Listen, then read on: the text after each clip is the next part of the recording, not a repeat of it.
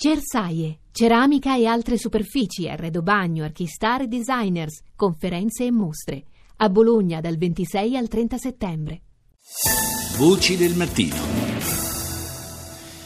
Ancora buongiorno da Paolo Salerno, sono le 6:40 minuti e 50 secondi, seconda parte di questa puntata speciale di Voci del Mattino dedicata a 50 anni di terremoti in Italia, un mese dal sisma di Amatrice, Accumoli, Arquata del Tronto per citare i paesi in cui sono state registrate vittime. Riprendiamo il nostro viaggio. Abbiamo parlato di quello del Belice, di terremoto, ora veniamo a quello del 1997 in Umbria e nelle Marche. Una delle immagini simbolo è quella del crollo della Basilica di Assisi. Ascoltiamo allora al microfono di Colomba San Palmieri il ricordo di padre Enzo Fortunato, portavoce del Sacro Convento Francescano di Assisi. Eravamo nel cuore della notte quando ci svegliammo di soprassalto e pensai dico qui è una scossa terribile. Barcammo il corridoio, ci ritrovammo con i frati all'ingresso del Sacro Convento, spaventati, con la pila, andammo uh, in Basilica Superiore soprattutto. Con me stava il capo restauratore e vedemmo sulla, sulle panche uno strato di polvere. Questa era a luna di notte praticamente. Poi eh, cercammo di capire che dovevamo fare la mattina, intorno alle 6, generalmente le basiliche aprono per la preghiera, eravamo indecisi sulla Basilica Superiore perché c'era questo stato di polvere e verso le 8 prendemmo la decisione di non aprire la Basilica Superiore. Era una decisione diciamo prudente, subito si precipitò la protezione civile, eh, la sovrintendenza e a, alle 11.20 andammo a fare il sopralluogo in Basilica Superiore. Io con me portavo in Basilica alcuni giornalisti. Mentre facevamo il sopralluogo ci fu una prima scossa, tanto che io guardai negli occhi Padre Giulio e gli dissi Padre Giulio perché non ce ne andiamo? No? Dice, ma Enzo, poi c'era uno di di questi dell'entourage della protezione civile dice tranquilli, tranquilli, tutto assestamento. Dopo un po' ancora un'altra scossa, eravamo una ventina per il sopralluogo tecnico della basilica. Mentre continuavamo, io stavo ai piedi dell'altare, eh, insieme al custode e al capo restauratore, sentiamo un rumore assordante, un boato, io guardo in alto e vedo le volte che lentamente si aprono e volevo scappare perché stavo proprio a piedi dell'altare, volevo scappare fuori. Il custode mi ricordo mi afferrò e mi portò verso la parete e lì il crollo, il boato, le urla d'aiuto, poi cercavamo di uscire perché era tutto, tutto completamente buio, sentivamo solo pietre e macerie a terra e era la volta crollata sull'altare praticamente. Avete avuto subito la sensazione che ci fossero anche vittime? No, lì non vedevamo niente, io pensavo di morire soffocato, tanto che dissi al custode, eh, padre Giulio dammi la soluzione. Nel frattempo erano arrivati i pompieri, ci diedero da bere dell'acqua e eh, ci iniziamo a contare e ci accorgemmo che il rettore, padre Angelo, e un uh, giovane postulante non erano presenti all'appello. Ci spostiamo ora eh, più avanti nel tempo con il terremoto in Molise. In quell'occasione, come volontaria della protezione civile, eh, intervenne la nostra prossima ospite, che saluto, Tatiana Ioppolo. Buongiorno. Buongiorno a tutti.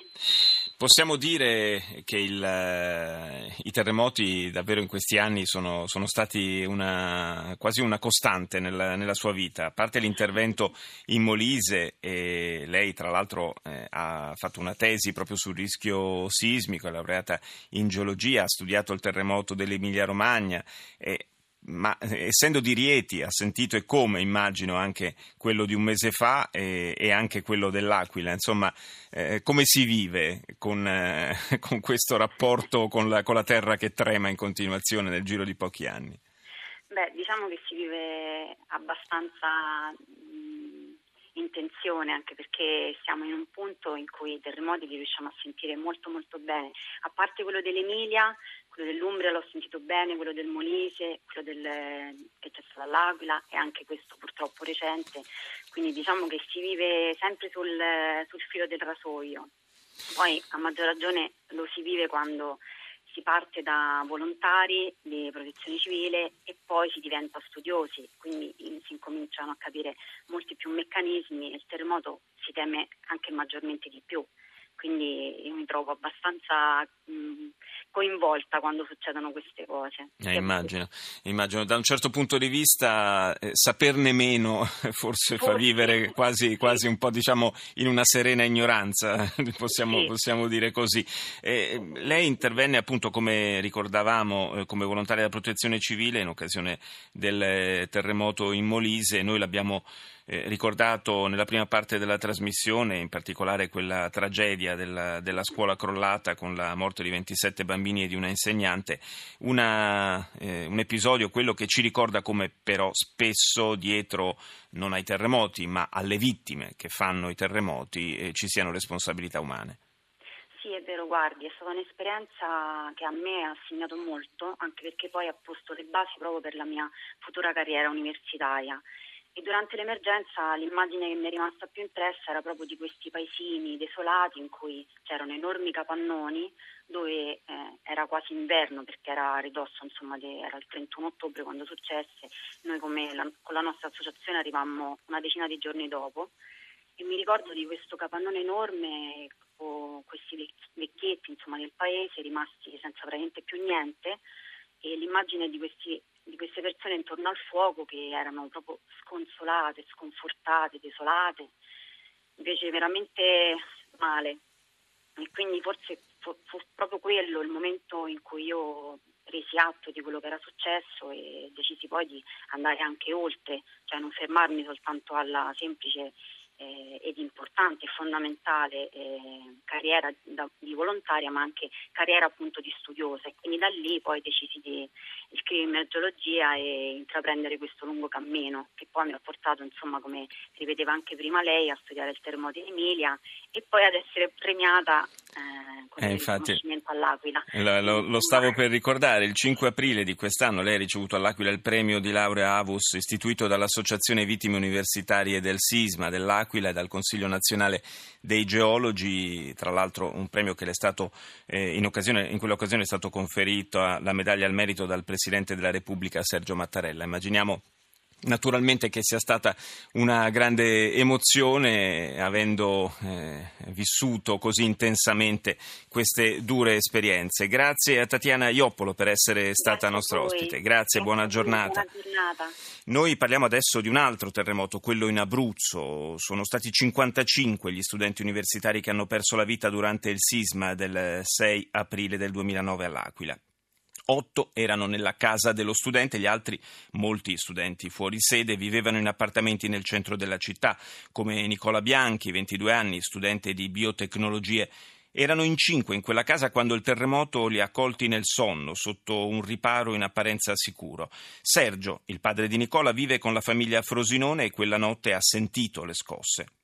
Da allora non si dà pace e ha fondato proprio lui l'Associazione Vittime Universitarie del Sisma dell'Aquila in collaborazione con il Consiglio Nazionale dei Geologi, proprio per non dimenticare. Rita Pedizzi ha raccolto la sua testimonianza. L'abbiamo sentito realmente forte che assolutamente io non ho pensato all'Aquila, io non ho pensato subito a Nicola, non si sapeva nulla dell'Aquila. Dopo qualche minuto mi squilla il telefono, era mio fratello che mi fa, sempre ho chiamato Nicola ma non mi risponde. Dico scusa ma perché hai chiamato Nicola? perché il terremoto è stato all'Aquila. E allora sono partito immediatamente, ma quando sono arrivato per arrivare all'Aquila è stato, è stato un macello perché ho dovuto abbandonare l'autostrada, ho dovuto fare strade di montagna perché era tutto bloccato. Eh, sono riuscito ad arrivare e, e, sono arrivato praticamente nel momento in cui i, pompieri iniziavano a scavare proprio a casa di Nicola.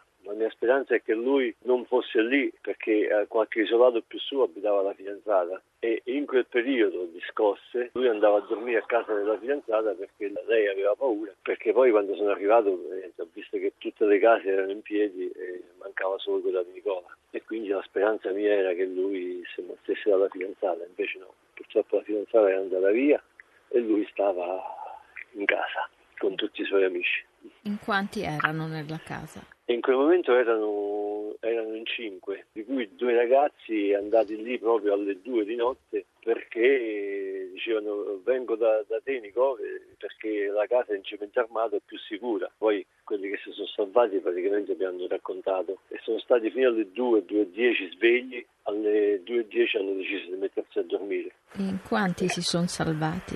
Si sono salvati in due esattamente due ragazzi che erano nella camera a fianco a quella di Nicola, dove uno dei due, eh, Simone, eh, gli aveva detto Nicola ma io ho paura, voglio andare fuori. E lui lo aveva tranquillizzato dicendogli guarda la casa è di cemento armato, tu se dovessi sentire qualcosa girati sul lato destro, appoggiato al muro praticamente, si doveva appoggiare al muro. E quando c'è stata la scossa Simone ha fatto proprio quello che gli ha detto Nicola e quella manovra gli ha salvato la vita perché poi il solaio è ceduto proprio dal lato di Nicola, dal lato di dove era Simone e lui è caduto in una sacca dove si è creato uno spazio e, e lì si è, si è, rotto un braccio ma si è salvato. E anche il ragazzo che stava nella stanza di Simone che quando ha sentito la scossa si è alzato dal letto e si è buttato sul letto di Simone e quindi tutti e due sono caduti. Uno si è rotto il ginocchio, uno, un altro si è rotto il braccio e però si sono salvati. C'erano poi opinioni discordanti, chi aveva detto che avevano portato dei ragazzi in ospedale, chi diceva che aveva visto Nicola, quindi si è stato fino a mezzogiorno in cerca di Nicola perché arrivavano più chiamate dicendo che l'avevano visto in più punti della città, ma in realtà poi erano tutti fatti allarme e hanno contattato tutti gli ospedali dove sono stati portati i feriti e non c'era da nessuna parte. Alle 18, 18.30 mi sono messo davanti casa e ho aspettato. Ho aspettato il, il martedì a mezzanotte che lo individuasse e poi l'hanno, l'hanno tirato fuori verso, verso le due, le tre di mattina adesso.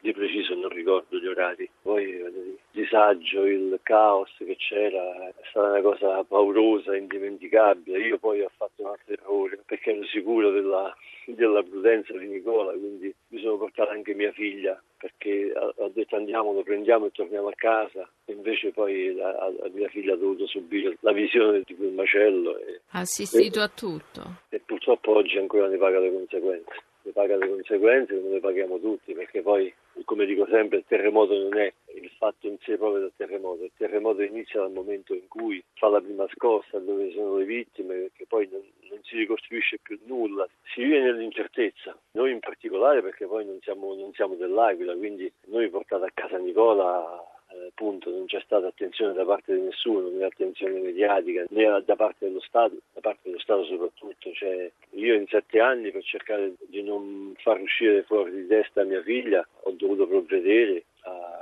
psicologi e quant'altro tutto a mie spese, senza, senza, il supporto di nessuno. Pensi che dopo cinque anni di battaglie che ho fatto, un assessore provinciale dell'Abruzzo dopo cinque anni ha detto per la prima volta bisogna chiedere scusa agli studenti. Per la prima volta hanno citato gli studenti.